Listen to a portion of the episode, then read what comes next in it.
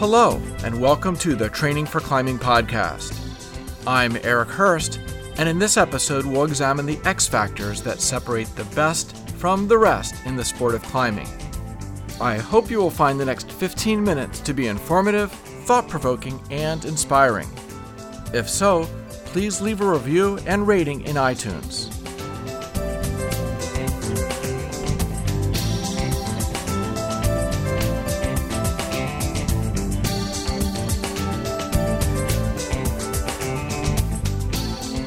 Achieving the next grade, or doing the impossible, is a battle fought more in the mind than the body.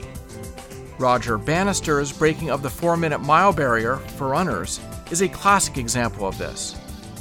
Prior to Bannister's barrier breaking run in May of 1954, running a sub four minute mile was believed to be impossible. Yet, in just the next five years following Bannister's famous run, more than 20 runners succeeded at breaking the 4 minute mile barrier. There was no new training technique or technology that enabled all of these runners to achieve this once thought impossible feat. It was simply a shift in their belief system that enabled them to better exploit their physical talent and to exert mental willpower to push and suffer and reach beyond what they were previously capable of. In our sport, there are many examples of this same process playing out. Climbing Mount Everest without oxygen was once thought impossible, until Reinhold Messner and Peter Habeler did the quote impossible in 1978. How about Todd Skinner and Paul Piana's first free ascent of El Capitan in 1988, when four day aid ascents were the norm? A few years later, Lynn Hill free climbed the nose of El Capitan in a day. Another supposedly impossible free climb proven possible. One of my favorite examples is John Gill, the father of modern bouldering, who in the 1950s and 1960s quietly established boulder problems that are today graded up to V9. So while the rest of the climbing world was then struggling to climb 510, Gill was climbing what others would have undoubtedly found to be impossibly difficult sequences, some of which were certainly in the 513 range. Of course, a more recent example of this process playing out is Tommy Caldwell and Kevin Jorgeson free climbing Dawn's Wall in Yosemite. Over the past decade, Tommy and Kevin had independently developed the personal power to succeed in doing climbs that others viewed to be impossible and together they leveraged the X factors of vision, willpower, and an unbreakable spirit to establish the world's hardest big wall free climb. Ultimately, all of these aforementioned, once thought impossible achievements are the result of coupling indomitable willpower with unbridled imagination. These remarkable achievements, then, are sterling examples of limitless willpower of the mind winning over the limitations of the body, as well as unleashed imagination yielding a paradigm shift that shattered a prevailing belief system. These are the X factors that separate the best from the rest in any endeavor. Similarly, your potential to create and achieve things, big or small, is a function of your imagination and willpower. More than your genetics, age, financial resources, or current situation, it's your ability to unleash your imagination and tap into your gift of willpower that determines what you can and cannot do. Lynn Hill expresses her support of this belief in stating, You have to be strong to accomplish what you imagine, but you have to imagine it first before you can accomplish it physically.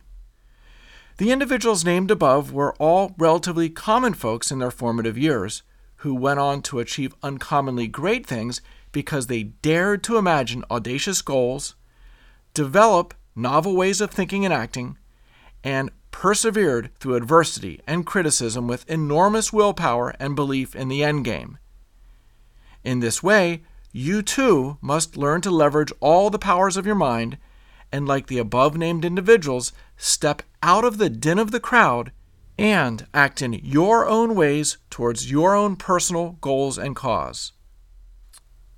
While you may think it so, growing your mental prowess is not all that difficult. The fields of your mind are fertile and awaiting you to plant the seeds that will yield remarkable new abilities, greater confidence, and higher achievement. The first step is to cease doing what the crowd does and instead commit to thinking and acting in your own ways and in pursuit of your own goals and life mission. Acting with intention, day after day, integrated over weeks and months and years, will give rise to incredible adventures and achievements that you can't even imagine today. But succeeding at doing this is much easier said than done, which is why peak performers and barrier breakers like Tommy and Kevin are so rare. The modern world in which we live is filled with trappings, things that will consume your time, money, and energy, both physical and mental. Really, it comes down to developing rare character traits such as laser like focus, bulletproof confidence, willingness to sacrifice, and an ever increasing level of willpower to, as Todd Skinner liked to say, stay on mission. In my opinion, I believe it's willpower that is the ultimate X factor. So let's drill down and examine three areas in which it's vitally important to leverage your willpower. Number one is willed training. Will is the ability to make choices, decide on a course of action, and act resolutely. Will is a human endowment that empowers us to be proactive and self directed, whereas animals are reactive and operate mainly on instinct. Question How do you spend most of your day? proactive and self directed, or reactive and operating on instinct and in pursuit of immediate gratification. When it comes to things you do in the name of training for climbing, you can leverage your willpower to act with your goals in mind, to crank out one more repetition, one more move, or one more training burn if that's what it will take to grow stronger. It also takes willpower not to train when injured or fully exhausted. It takes willpower to consume the right foods for accelerated recovery and to shun the junk foods. And it requires willpower to take the adequate number of rest days between workouts when your instinct and desire is to go to the gym now. At the advanced levels, training for climbing is really a very complex endeavor that is difficult to do optimally. And of course, the goal must always be to train optimally, not maximally. They're not the same thing. The essence of will in training is to proactively manage exactly what and how you train so that you get the greatest results for a given training input.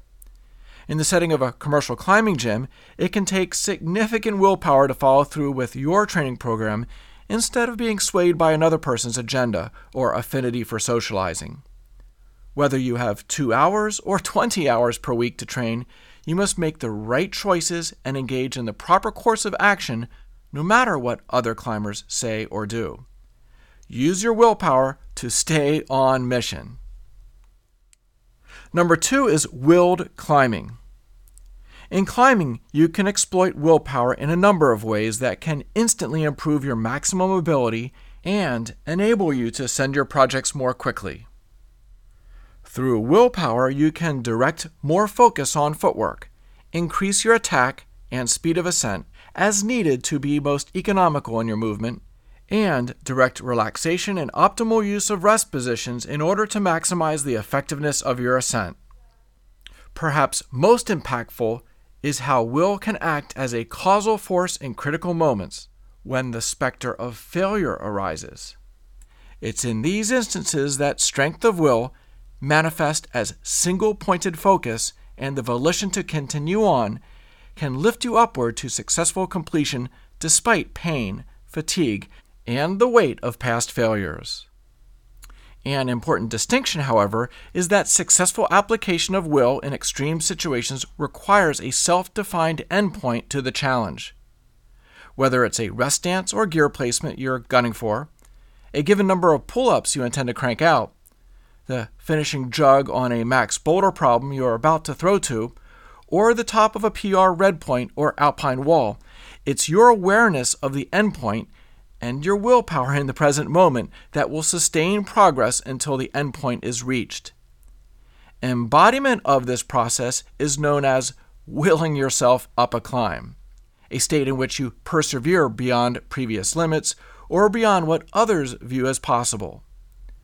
A common hallmark of long willed ascents or descents is collapsing on the summit or in base camp, or in sport climbing, arriving at the anchors so exhausted that you can hardly clip the chains.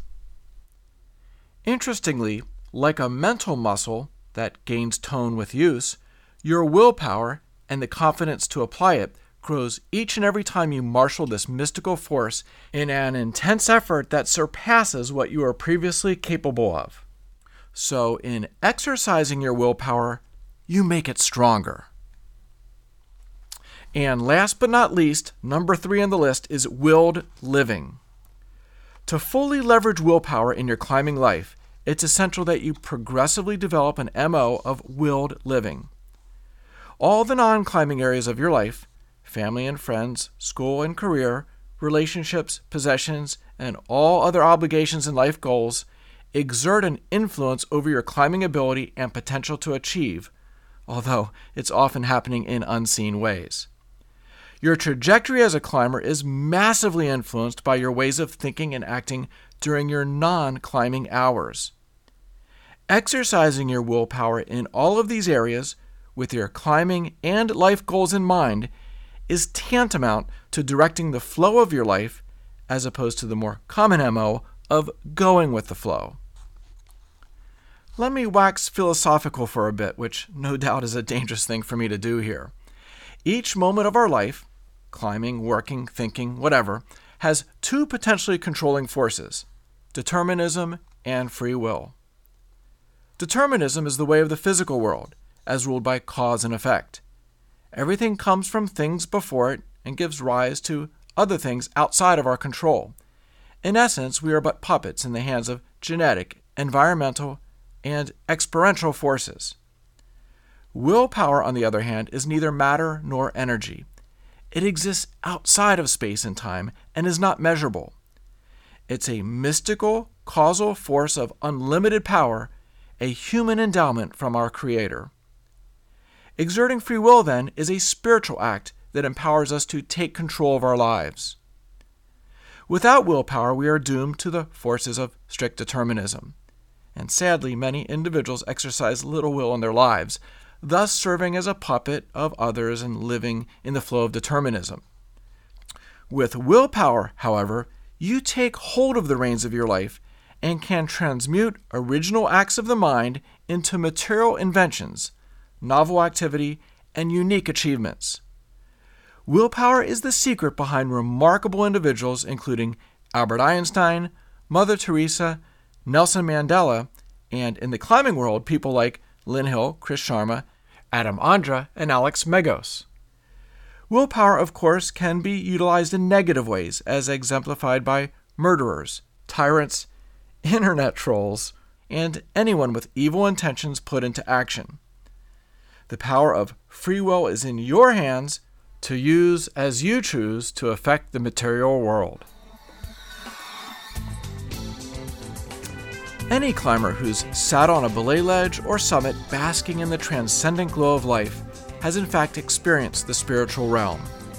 So, regardless of whether you consider yourself religious, it's essential that you acknowledge and embrace the spiritual realm and exercise your power of will to maximize your performance and life experience. If you'd like to learn more about the mental realm and how mental training can help you break through to the next level of climbing performance, check out my book, Maximum Climbing Mental Training for Peak Performance and Optimal Experience. You can learn more under the Buy Books tab on trainingforclimbing.com, and you can read excerpts from the book at www.maximumclimbing.com. Well, that does it for this edition of the Training for Climbing podcast. If you enjoyed it, please give it a review and top rating in iTunes. For Training for Climbing, I'm Eric Hörst. Until next time, be safe, be strong, and climb on.